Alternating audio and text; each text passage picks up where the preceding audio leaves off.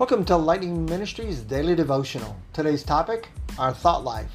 We're reading from First Corinthians chapter two, verses eleven through sixteen, and I'll shorten it up a little bit, where it says in verse eleven, "For who among men knows the thoughts of a man except the spirit of the man which is in him?" That's a good question.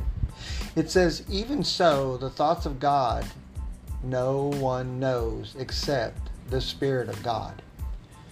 You know, God calls all of us as His children to live holy lives. Yet, in our attempts to obey this command, we often commit to change our behavior only to fall a few days later into the same situation or the same thought or the same habits or actions. The problem is that we're starting at the wrong place. What do I mean by that? You know, ungodly actions flow from sinful thoughts and attitudes in us, like selfishness and greed and jealousy, anger, resentment, and even unforgiveness. You know, these can be changed only as our mind is renewed by the power of the Holy Spirit. And as we spend time each day, hopefully, in the Word of God, the Spirit transforms our minds and strengthens our inner being. But when we neglect God's Word, we leave ourselves open to the influence of the world, or for that matter, our flesh, both of which opposes godliness.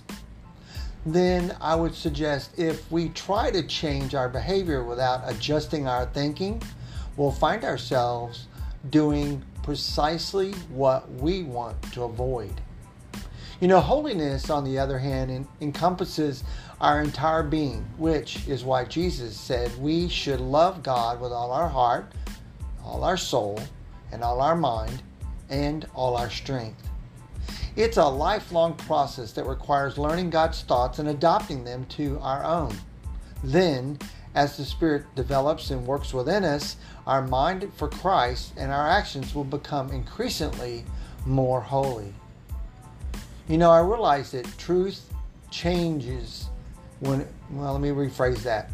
Truth change starts when the Holy Spirit transforms our hearts and thoughts. But if we're not in God's Word, how can we make it a personal relationship with the Creator who has given us the breath that we breathe today? I challenge you again. Remember, your holiness is what encompasses, encompasses you as you become more Christ-like. That's why God wants us to focus on Him first and then allow Him to work through our lives, through all of our situations, problems, heartaches, divisions, or even hopelessness. I challenge you with that today. Ask God to make a true change into you through the Holy Spirit by transforming your heart and your thoughts towards the Lord.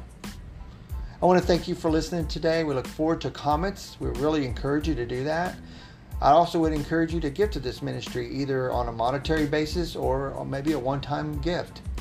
And I look forward to you coming back, and I apologize for the delay, but the Lord is so busy doing so many things. We just wanted to continue to do what He wants us to do in all that we do. Have a blessed day.